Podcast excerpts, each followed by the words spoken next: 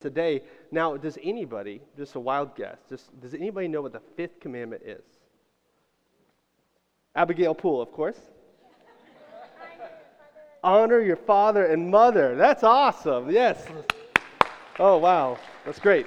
That's perfect. And I just lost my place because I, I clapped. But um, I, am, uh, I, I want to talk to you really quick about the Ten Commandments before we head out because this is really important. Did you know that the fifth commandment is one of the most important commandments and God wrote it with you in mind? Did you know that? It's really important. The first four commandments deal with our relationship with God, but number five, the first one that it deals with people, other people, he writes to children. Did you know that? He says this um, Honor your father and your mother, that your days may be long in the land that the Lord your God is giving you. It even says in the passage that we're talking about today that if you honor and obey your father and mother, that it will go well with you, that God will be with you. So, what does it mean to obey? Anybody? What does it mean to obey?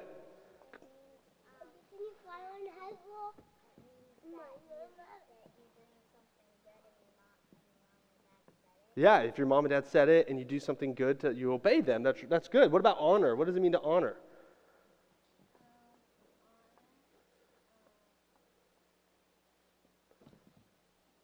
That's all right. Good job, Amos. That's, that's great. Trip. Do what they say. So it's good. Yeah? Respect. That's a great word for it. To honor your parents. So to obey your parents is to do what they ask you to do. Uh, but to, to honor your parents is to do what they ask you to do with a respectful heart, a kind heart. So God said this to you guys today. He said this to honor your father and your mother, and he will be with you. It will go well with you. That is a promise. So if you obey your mom and dad, who are you ultimately obeying? God. Who are you ultimately honoring? God. So I want to encourage you guys today when you go out and you're going to study and all that, when you go home, you're going to honor and obey your mom and dad because it makes God smile, right? Okay, now I need your help. Will you guys please stand up and turn around and look and wave at your parents? So before you guys go out, I want to, I want to encourage the parents today. Today we're talking about uh, parent and children relationships. And Matthew 28, 18 through 20 talks about the Great Commission to go, therefore, into all the world and make disciples. Make disciples of all peoples. All peoples. Say panta ta. You guys say panta ta. And say ethne. ethne. That means everyone. Everybody. Go and make disciples of everyone, including those here. And I need to say this before we send these kids out that the most important thing that will ever occur in their life is whether they will be discipled or not. Some parents want to do great things, send them to right schools, teach them a great, uh, a great baseball swing, or teach them how to play golf or something like that. But the most important thing we can do as a parent and as a church is to raise up little disciples. That's the most important thing for these kids, and we're trying to do that as a church. And I know that a lot of you are doing that together, but may we be a church that cherishes children and cherishes uh, disciple making in our homes. All right, if you're three to four, go in that back corner. If you're five to ten, go over in this corner. Ready, set, go. Thank you. All right. Parents, you can wave to the kids. Is cool. It's all good. And if you have a Bible, please open it up with me. Ooh, that's my Bible. Thank you. If you have a Bible, uh, open it up to uh, Ephesians chapter 6. If you have sermon notes, please pull it out.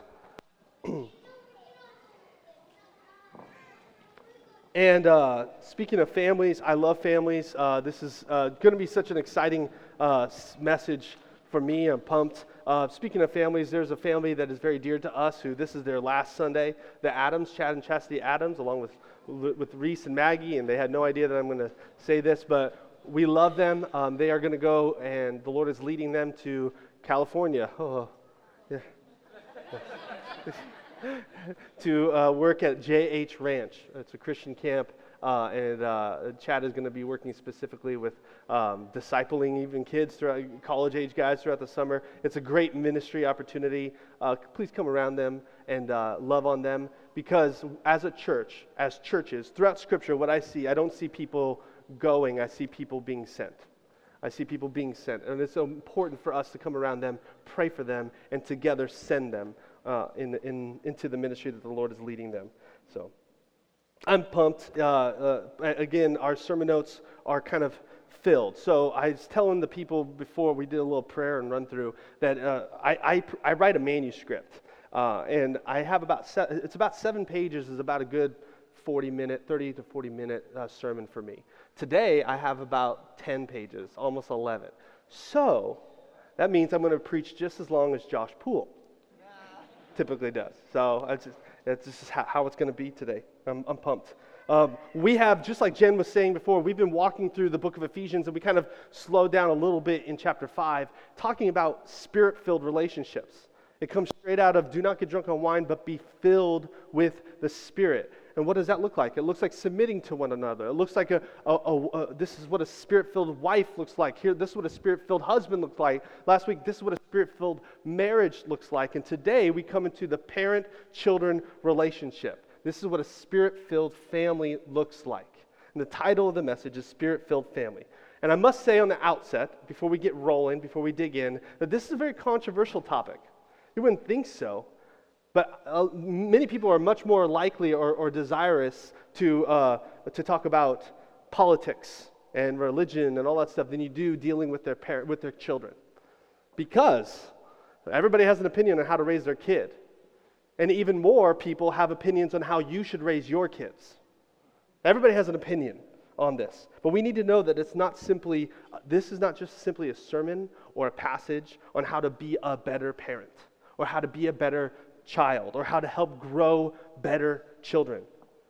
You should, uh, we should know that this is a gospel infused instruction building upon the theological truths within Ephesians already oh, to reveal ultimately the purpose of the family. The purpose of the family. If you have children, awesome. This message is going to be easily applicable to you. But if you do not have any children, I actually believe this message is for you in two particular ways. So there's a lot of reasons why people don't have children, but if you do not have a children, you're single or you just newlyweds or, or maybe were barren or, or maybe you just decided, no, we're just not going to do that. But this, this message is for you in two ways. First of all, you are a child. You are someone's child, right?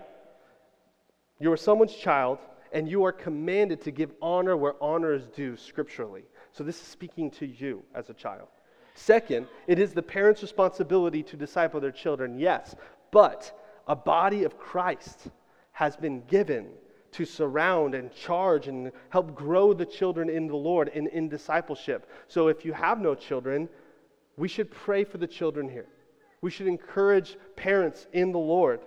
You should reflect lives here at church. You who have no children should reflect lives that are passionate for God and passionate for His gospel. This message is very much for you, it's for everyone. So, without further ado, will you please stand with me? And I'm going to read uh, Ephesians chapter 6, verses 1 through 4.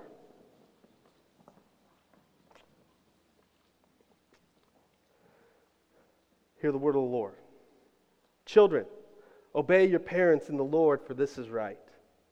Honor your father and mother this is the first commandment with a promise that it may go well with you and that you may live long in the land. Fathers, do not provoke your children to anger, but bring them up in the discipline and instruction of the Lord. This is the word of God. Let's pray. God, this is your word, and it is uh, profitable and true and right. And it pierces, as Hebrews says, is living and active, and it pierces to the division of soul and spirit, joints and marrow. It gets to the depths of us. We pray that you do that here today. May your word penetrate our heart and may your word feed us. We are hungry. In your name, amen. Amen. You may be seated. I remember it like it was yesterday. I had been a youth pastor. Uh, I was a youth pastor, and I had been a youth pastor or worked with youth missions for many, many years by that point. And I had many phone calls like this one, but I was on the phone with a parent about the state of their daughter. This 17 year old girl had uh, caught on fire for the Lord. She was interested in, in spiritual things for a few years. And then by the time she got 17, like 17 year olds do, she began dating someone who ha- was a less than stellar influence. And she started to compromise on some very key things her language, her entertainment choices, her sensuality and purity. It got worse and it got worse and it got worse. And my phone call to the parents, particularly I was on the phone with this mother, was an attempt to demonstrate concern. As a youth pastor, I cons- concerned for her spiritual walk and to gauge and see how the family was dealing with this, the, the actions of their daughter. I wanted to pray with them and I wanted to pray for them and together call together with the parents call the daughter back to repentance and reconciliation with God. And her mother quickly revealed to me what she thought on the matter. She said, I don't really care what she does in her free time or who she does it with, so long as she doesn't compromise her opportunities to get into the right college. But what about her, what about her drinking? What about her, the drugs? What about her sensual behavior? What about her clear disregard for God in her life, the authority of God in her life? What about all that? Don't you care about, don't you love, don't, don't you care about her love for the Lord and her salvation? Again, she said, so basically, so long as it doesn't conflict with my plan for her life, don't rock the boat. Pastor, don't rock the boat. Let her live her life. The sad truth is that this came from a mother that was not separate from church, but went to church every Sunday. She was a card carrying, church going, Bible toting, professing Christian. But discipleship wasn't a focus. Wasn't a focus in her life. And sadly, this wasn't the first conversation like this that I had. I had many like it, but this one particular was my last one in youth ministry. I began to reevaluate what is, what is going on. How can we make disciples if the parents don't care about their children being disciples? It's hard. It's hard. Shortly after that, I realized that the design of the home even among those in the church, has too often been distorted to something else. Distorted. What's the priorities? What's the, what's the design of the home? You see, Scripture, including our passage today, indicates this is in your, in your notes that the design of the home centers around discipleship. It's for the glory of God you are to raise disciples. You're not to raise good kids who can hit home runs and do great job at, at, at shooting par and can go to the right college, those are all good things. But the design of the home is centered around discipleship. Scriptures like Deuteronomy 6 4 through 9, the very famous Shema. Shema Yisrael, Adonai Eloheinu, Adonai Echad. Hear, O Israel, the Lord is our God, the Lord alone. Love the Lord your God with all your heart, with all your soul, with all your mind, with all your strength. Teach these things to your children when you lie down, when you get up, when you walk along the way. Impart the truths of Scripture to your children. Disciple your children. Scripture is clear. Spirit filled families glorify God through growing spirit filled disciples. Period. And this might be a little uncomfortable because I'm not throwing the baby out with the bathwater. There are good things that you prioritize. But if discipleship of your children is not the priority, then it's out of whack. If discipleship, if, you're, if you don't have children, if discipleship within the church that you attend is not a priority, then that church's design and, and focus is out of whack. We need to raise up disciples internationally, down the street, and in our homes. Amen? I'm getting passionate. I'm, I'm, I'm going to take a, uh, a, a little bit of a leave of absence. This is going to be my last sermon for a little while. And so that's part of the reason why it's really long, because I'm really, really passionate about this. I'm really excited about this because this is true. Homes, we, we get, I've, I've had people for almost two decades coming up to me, even when I was a teenager, they was like, How do I deal with my child? How do I deal with my child? And I was just a spiky haired blonde youth pastor. I had no idea how to deal with your child. But the truth of Scripture stands. Discipleship is the center of your home. It should be. It is designed for your home. Spirit filled families glorify God by raising spirit filled disciples. But because design of discipleship in the home has been distorted and perverted and even abandoned by true Christians, then discipleship, the true disciples were not being raised up in the next generation. The, the numbers don't lie in this. I've studied this an awful lot. Um, polls by both Barna and Pew Research estimate that children between the uh, uh, after their first year of college, by the end of their uh, by the end of their first year in college, 75 to 89 percent of students who grow up in the church leave the church and leave Christianity by the end of their freshman year in college. Did you know that? These aren't just random kids. These are kids that grow up in the church. All those kids that come up here, conservative estimates say three fourths of them will walk away from God. Because we're raising kids up, it's scary because we're raising kids up with an exposure to church, an exposure to Christianity, but not raising them up in discipleship. We're not actually discipling them. We're exposing them. Oh, maybe they'll be a good influence at the, at the church. Maybe they'll be a good influence in the, in the children's program. Eh, but we're not raising them up as true disciples. It's deathly serious. It's deathly serious. We are literally, literally training our children to do what Jesus said in Matthew 7. He says, They say, Lord, Lord, did we not do this in your name? Prophesy in your name, cast out demons, perform many miracles. People who say they're Christian. And he says, Depart from me because I didn't know you. We, uh, uh, we are literally training children to do that if we do not disciple them and prioritize discipleship. Because those who know God don't just hear the Word of God or exposed to the Word of God, but they do the Word of God. At the end of Matthew 7, Jesus says that. Those who hear the Word of mine and put them into practice build their house on the rock. Those who hear these words of mine, but they don't put them into practice, they don't obey them, they're not discipled, they build their house on sand. Try building your house out on the beaches on 38. It will collapse. And that's why 75 to 90% of students, children, when they graduate and they go off on their own, they don't have a foundation because they weren't discipled. This is definitely important. So very important. And uh, I, I could even throw out scarier t- statistics like uh, generational succession and birth rate.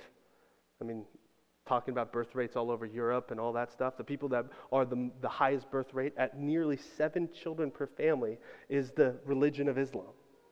And they have moved into a nation of France, just as an example. The nation of France is at 1.4 children per family. That means in a few short generations, France will be a predominantly Muslim country. Do you know that? America, we dropped from 2.1 to 1.9. And with the 75 to 90% of children who walk away from the Lord, that means in a few short generations, we are going to be a landscape. The American Christian world is going to be a landscape like Europe. Because we don't care, but we make fun of people who have a whole bunch of kids. Oh, don't you figured out how that happens yet? And we make fun of people who have a lot of kids. But people who have a lot of kids who disciple them, praise God, hallelujah, amen. Do it. Be fruitful, multiply. You're making disciples. I want that. I want that. But why? Why? Uh, I, I, don't, I don't believe it's bleak, just so you know. Our hope is in the Lord, and He will continue to grow His church. It just might be in a context and a culture where honor and obe- obedience might be a little bit more of a priority. Doesn't, there's nothing in the book of Revelation that says America is going to be the mainstay of Christianity. It starts from the home and it starts from discipleship. We must do two things we must repent and we must reclaim.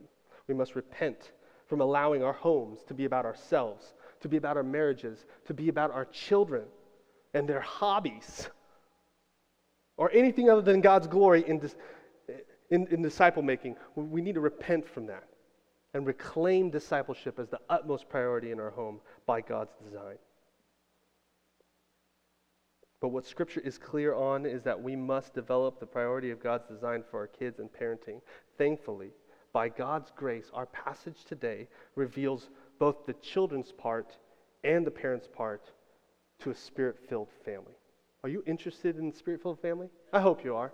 Are you hungry for God's word? Awesome, let's go. Children, obey your parents in the Lord, for it is right. Honor your father and mother. This is the first commandment with the promise. Children, verses 1 through 3. Before we dig in, I believe it's worthwhile to, to mention the incredible value of children. Valuing children at, the to- at this time of this letter was completely countercultural. Many Greco-Roman world, many in the Greco-Roman world would put kids in trash heaps to fend for themselves or maybe even be stolen and used as slaves or prostitutes. Jesus, though, what did he do with children? Six particular passages, but Jesus welcomed children. He cared for children. He loved children. And so, because Jesus welcomed children, the church, the first century church, welcomed children. They loved children. Matthew 19, 14, Jesus said, Let the children come to me. In other words, don't prevent the children from learning about me developing relationship with God. They are capable of great things even now. And he went as far as to protect, protect children. Remember what he said?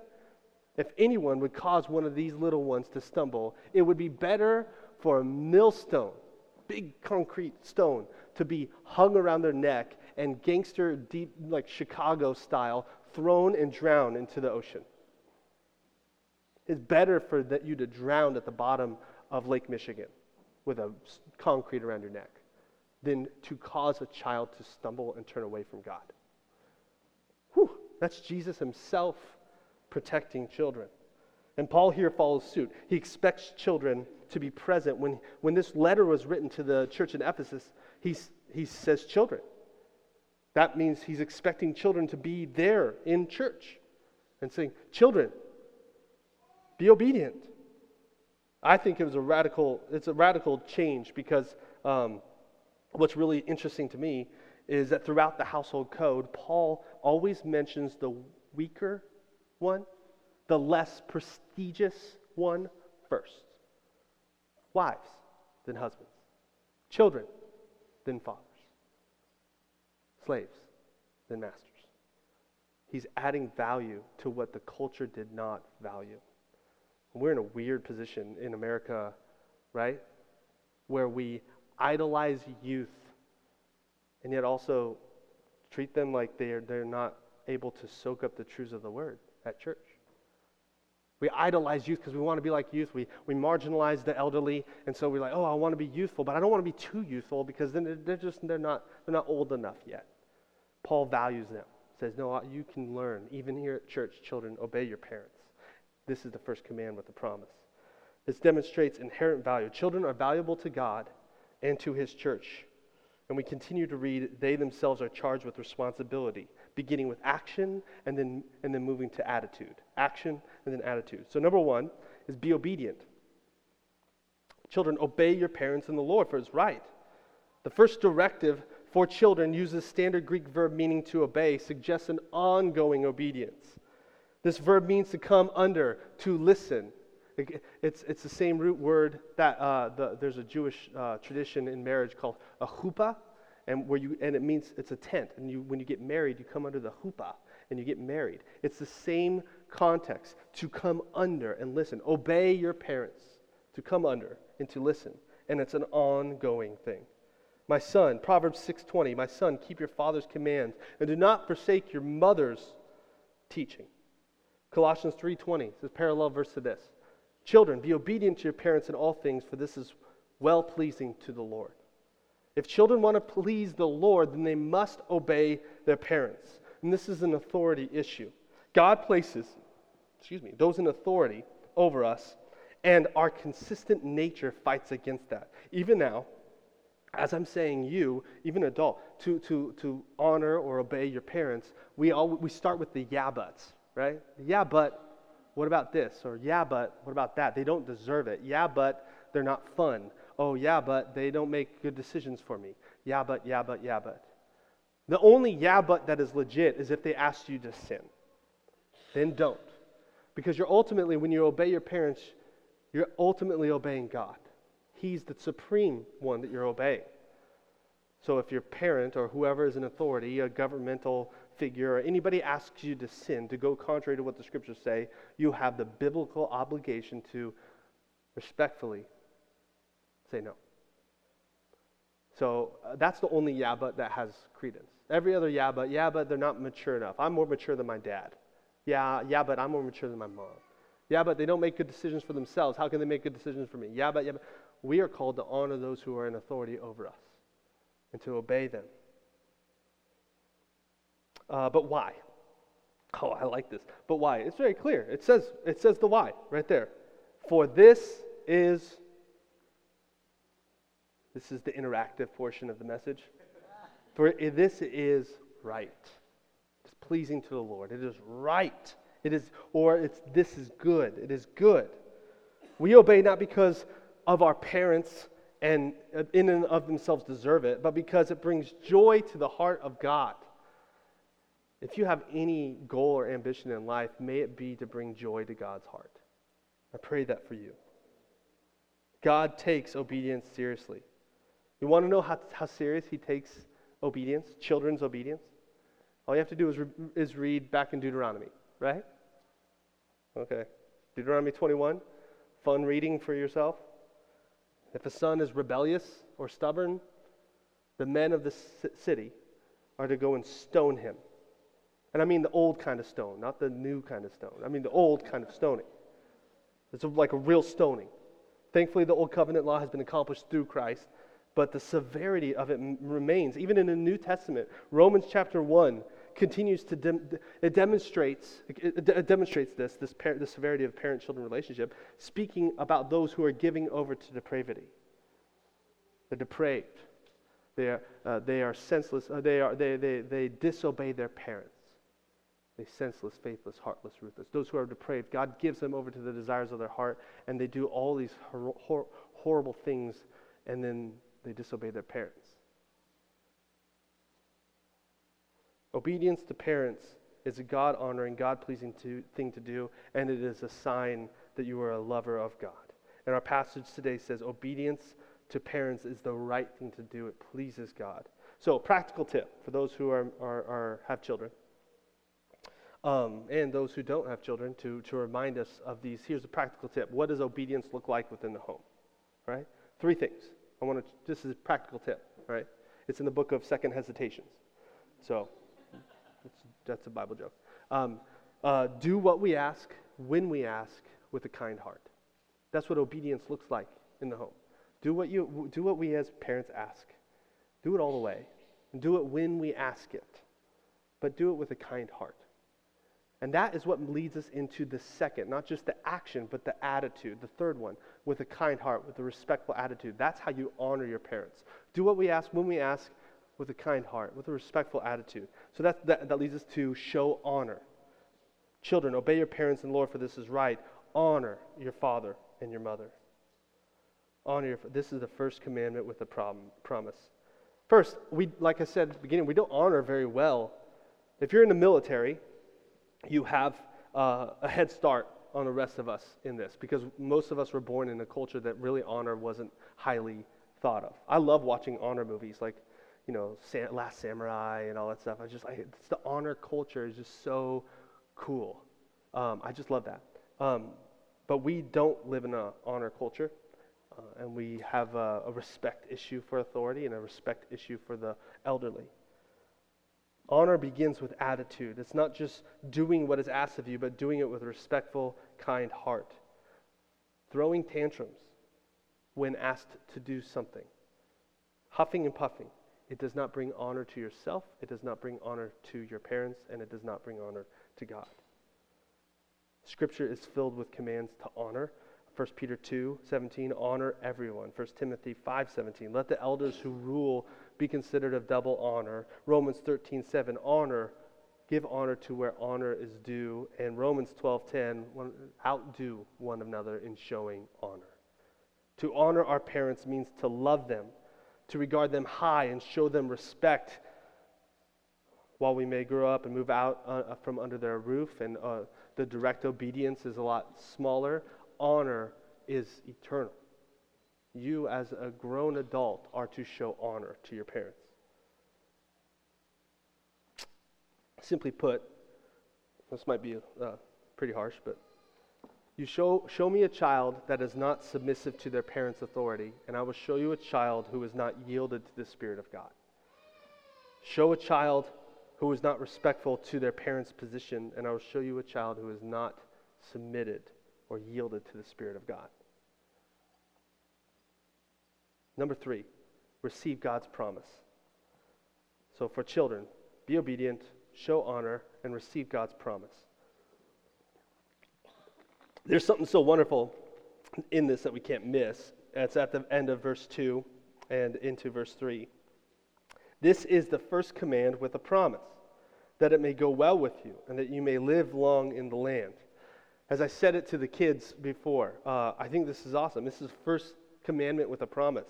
And it points back to Exodus chapter 20, verse 12 in the Ten Commandments. Honoring the parents is the fifth command. And it is the only command with a promise out of the Ten Commandments. The first four deal with your vertical relationship with God. The second, the, the number five through 10, the, the last six deal with your horizontal relationship with others. Loving God, loving others. So when Jesus said love God and love others, he's saying, they're like, which is the greatest command? He's like, love God, the first four. And, and oh, and also the, the last six. He's saying all 10 are good and they're all important. But honoring the parents is the fifth commandment. So it's like this. So the first command God says, I am your God. You don't get another one, right? Do I get a promise for that, God? No. Just do it. Honor me. Don't honor another God. Second command don't make anything that looks like me. Don't fashion any idols. Can I get a promise with that, God? No, you don't get a. Just do it. Just do it. Third command don't bear my name falsely. Don't misuse my name. Can I get a promise with that, God? No. Honor my name. Do it. What about the, the fourth one? Uh, remember my day. Don't mess with my day. Don't mess with the Sabbath.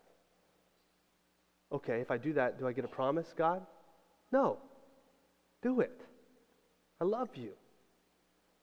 Well, what about the fifth command? Honor your father and mother. Do I get a promise? Yes if you honor your father and mother, I promise it will go well with you. What? It's the first command with a promise. All of them, it just makes sense that God gives us commandments and we go, yes, I need to obey, I need to follow. But man, he's like, oh, this is so important. Yes, I promise. I promise to you. Brothers and sisters, obey your parents, honor them, and God promises that it will go well with you. I'm not like into not into the whole prosperity theology and prosperity gospel type of thing, but when scripture is clear that if you do something like this and he promises, I get super excited. Yes, follow and uh, follow God's command on this, and it will go well with you.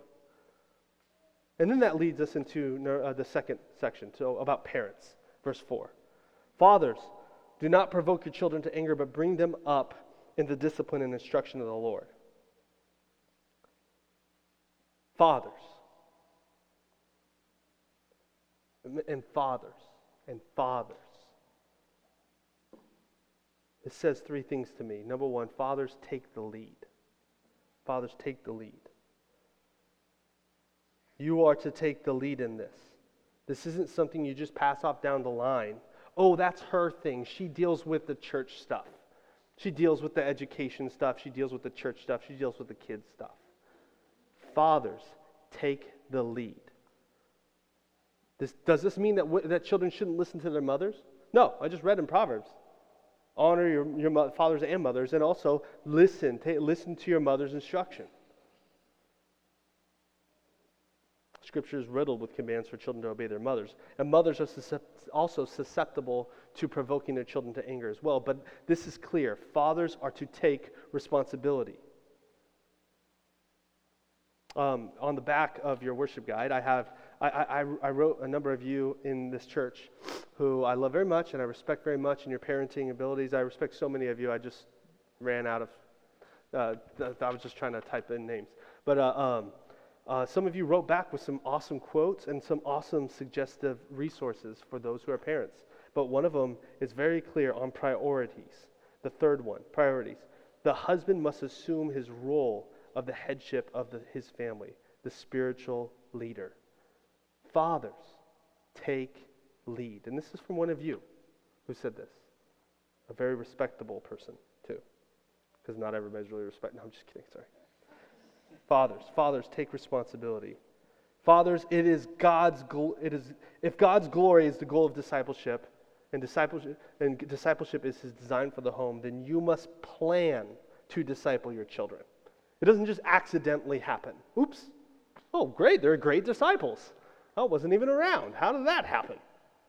You don't fall into discipleship. You plan for it. You it's premeditated. I don't have time. I'm just not good at organizing, right? Well, you're doing a pretty good job of organizing your fantasy football team. You do a great job scheduling your hunting seasons. Plan this. Put it in iCal. Like, I'm going to disciple my kids in this truth. I'm going to read the word. We're going to, we're going to sing songs. We're going to listen to worship songs and the excellencies of Him. We're going to do prayer walks. Disciple your children. Show them what it's like to be a disciple yourself. Take lead in this. Stay up at night planning the next day if you have to, but fathers, take lead. Uh, number two, the, these two are the next two are two uh, commands. Uh, one is a negative and one is a positive. So avoid provocation. For some reason, Paul includes this command don't provoke them to anger. As I said, this could be said of mothers too, but sociologically, it's just true. Men have a pro- uh, propensity to lead by force and by harshness. Women are a little more slower to do that. That doesn't mean men are bad, by the way. But we need to be aware to not provoke our children to anger. What does provoking your children to anger look like? Well, it looks like hypocrisy, for one, to say one thing and live a different way, to compare them to someone else, say another child, or to someone else's child, even worse. Disciplining inconsistently provokes children to anger. Failing to express approval, even over the small things, that provokes children to anger or bitterness or discouragement. Not expressing your love for them.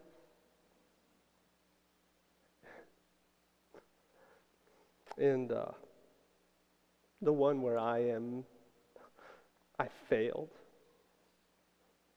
disciplining too harshly and too quickly. We are called to discipline. but there's been times where I thought that I've ruined Asher because I spanked out of anger and I've spanked too harshly at times. Because I do it because of his disobedience affected me more than I care about drawing him to the Lord. I cared about what he did against me. And he gets angry and he gets discouraged and he got scared. By God's grace, I've been challenged in that by my wife and by the Holy Spirit. And over the last year, it's been different, but I've been, I need to ask your forgiveness if you've seen me do that. Discipline is important, but disciplining too harshly is not. We do not advocate abuse here. Um, if you want to know what discipline looks like, I think one of the clearest quotes from someone in our church regarding discipline is on the back. Discipline. I think our model should be God's model for discipline. Our only aim is correction and restoration. It should never shame our children. That's clear and it's beautiful. God, help us in this. When this happens, when all these things happen, uh, children grow angry, and in the words of Colossians, the same passage, they become discouraged in the Lord. Number three, prioritize discipleship. Discipline and instruction. That's what he says. Discipline and instruction. Fathers, do not provoke your children to anger, but bring them up in the discipline and instruction of the Lord. What is discipline and what is instruction together? It's discipleship. That's what discipleship is. This d- discipline, as in correctly steering them to the right path and instructing them in the things of the Lord. Discipline and instruction. You can't just shove things into their head without disciplining them and, and correcting their path, rudder adjustments. If you just shove things into their head, then they're going to be a really, really knowledgeable atheist. But discipline your children in the Lord. Discipline and pointing them towards the path of righteousness, towards the beauty of Jesus, prioritize discipleship. So this is full circle in a sermon, right? We started off that the design of the home is, is centered around discipleship. We'll prioritize it. And fathers, take lead in this. He moves from a negative, avoid provocation, to a positive. Discipline them. Bring them up, it says, which means to feed, to nourish, to provide for them, not just physically, but more importantly, spiritually.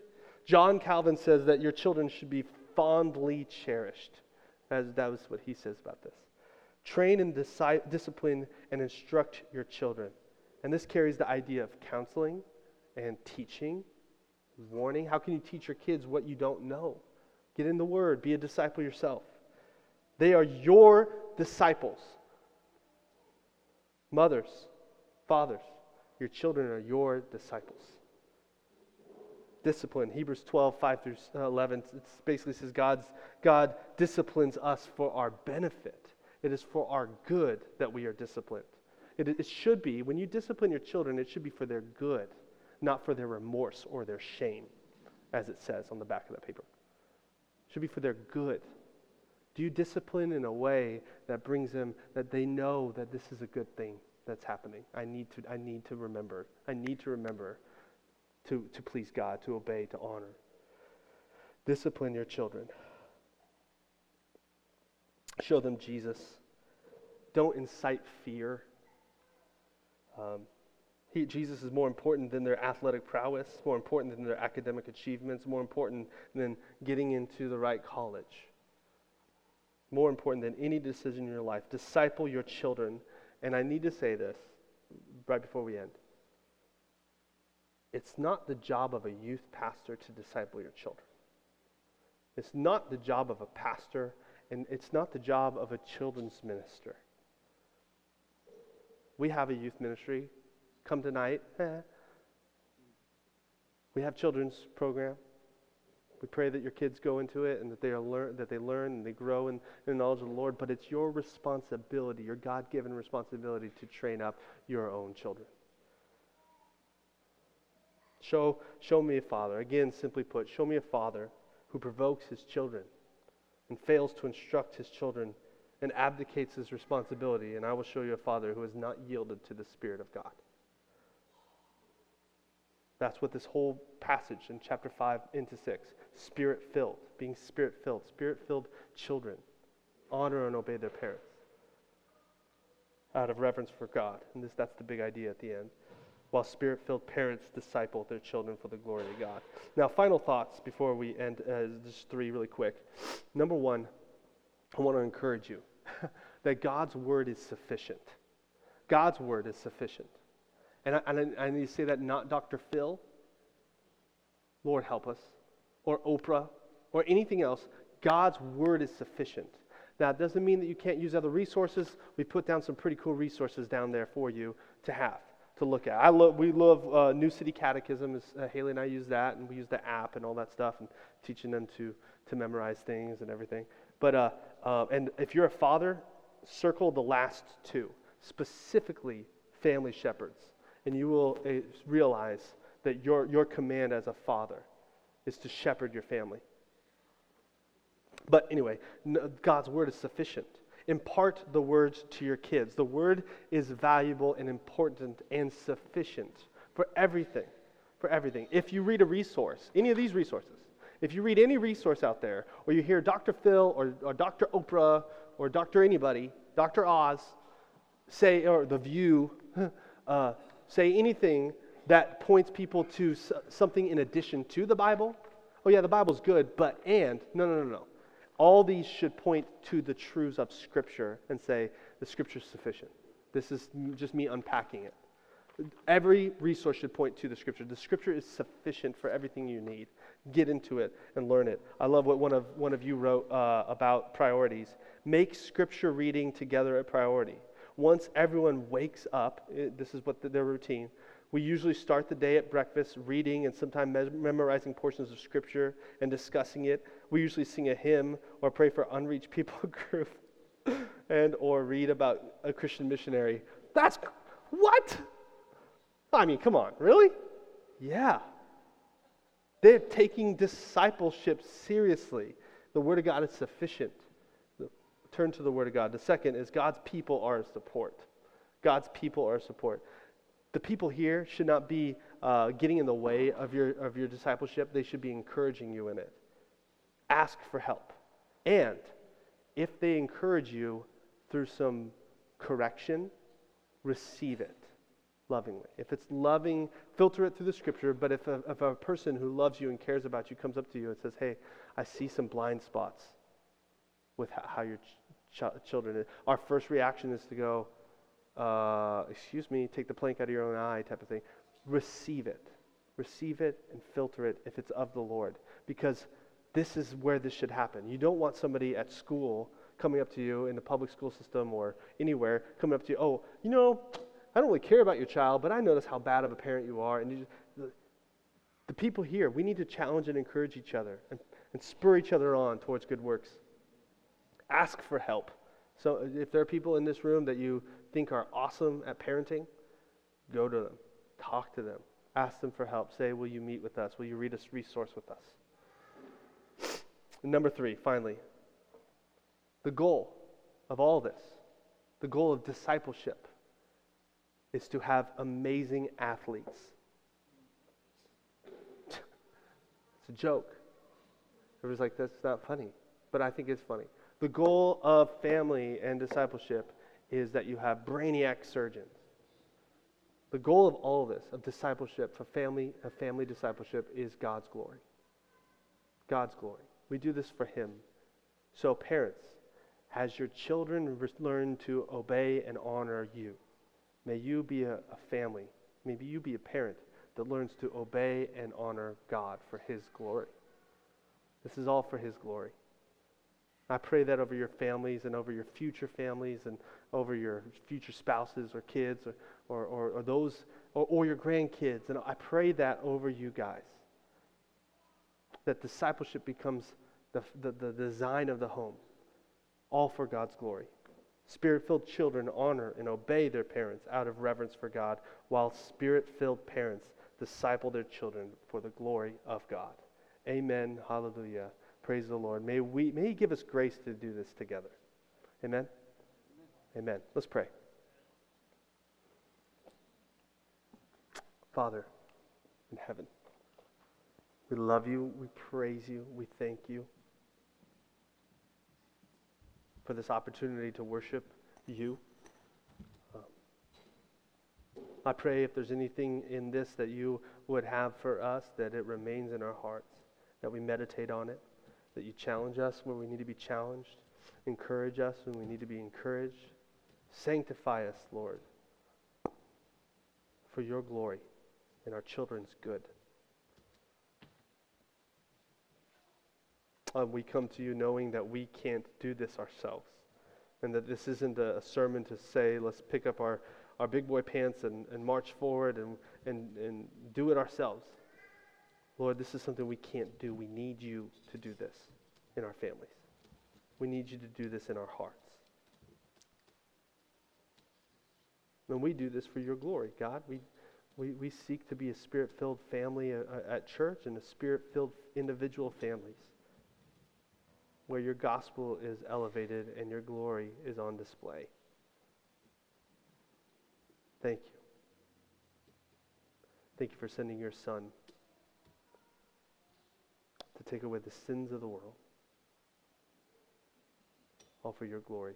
We love you. In your name, amen. We have the opportunity to come to the, uh, the table today for, to partake in communion as we do every single Sunday. Uh, and I pray t- today that this is a time where you can think and meditate on what the Lord has done for you and done for us collectively. Um, so, how we go about doing this is we uh, stand up, we usually go around the outside, we come forward, we take the bread, we dip it, that's bro- uh, a symbol of God's body broken for you.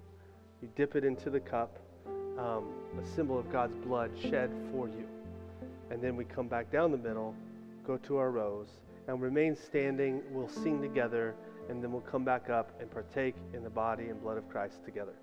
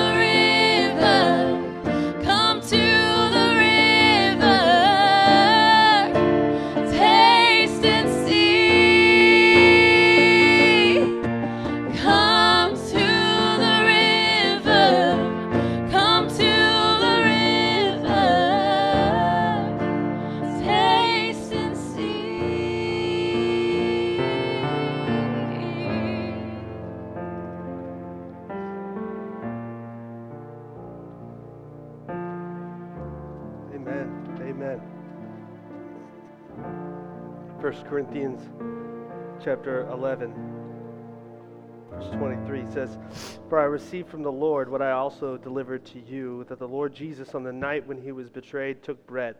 And when he had given thanks, he broke it, and he said, This is my body, which is for you. Do this in remembrance of me. In the same way, also, he took the cup after supper, saying, This cup is the new covenant in my blood. Do this as often as you drink of it in remembrance of me. For as often as you eat this bread and you drink this cup, you proclaim the Lord's death until he comes. And we rest in his promises. Amen. Let's sing together.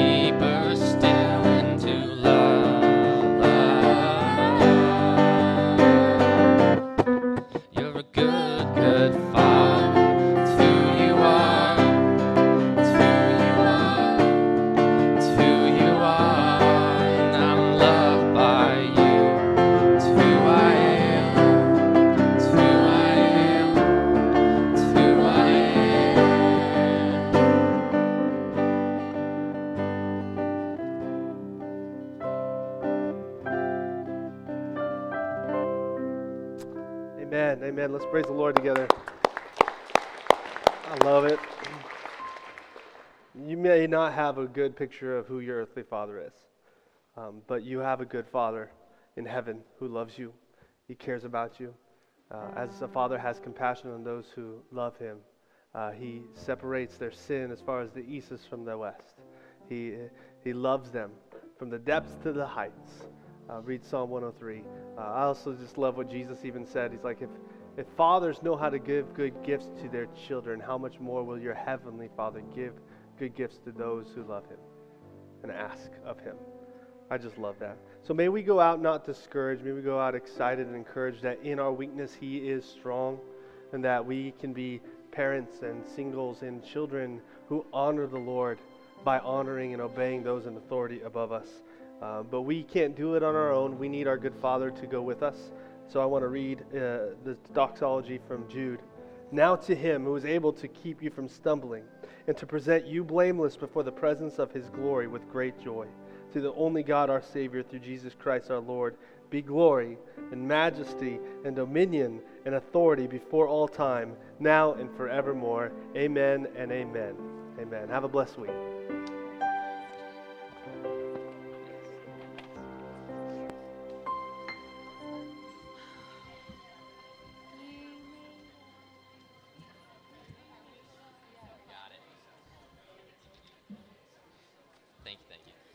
Probably want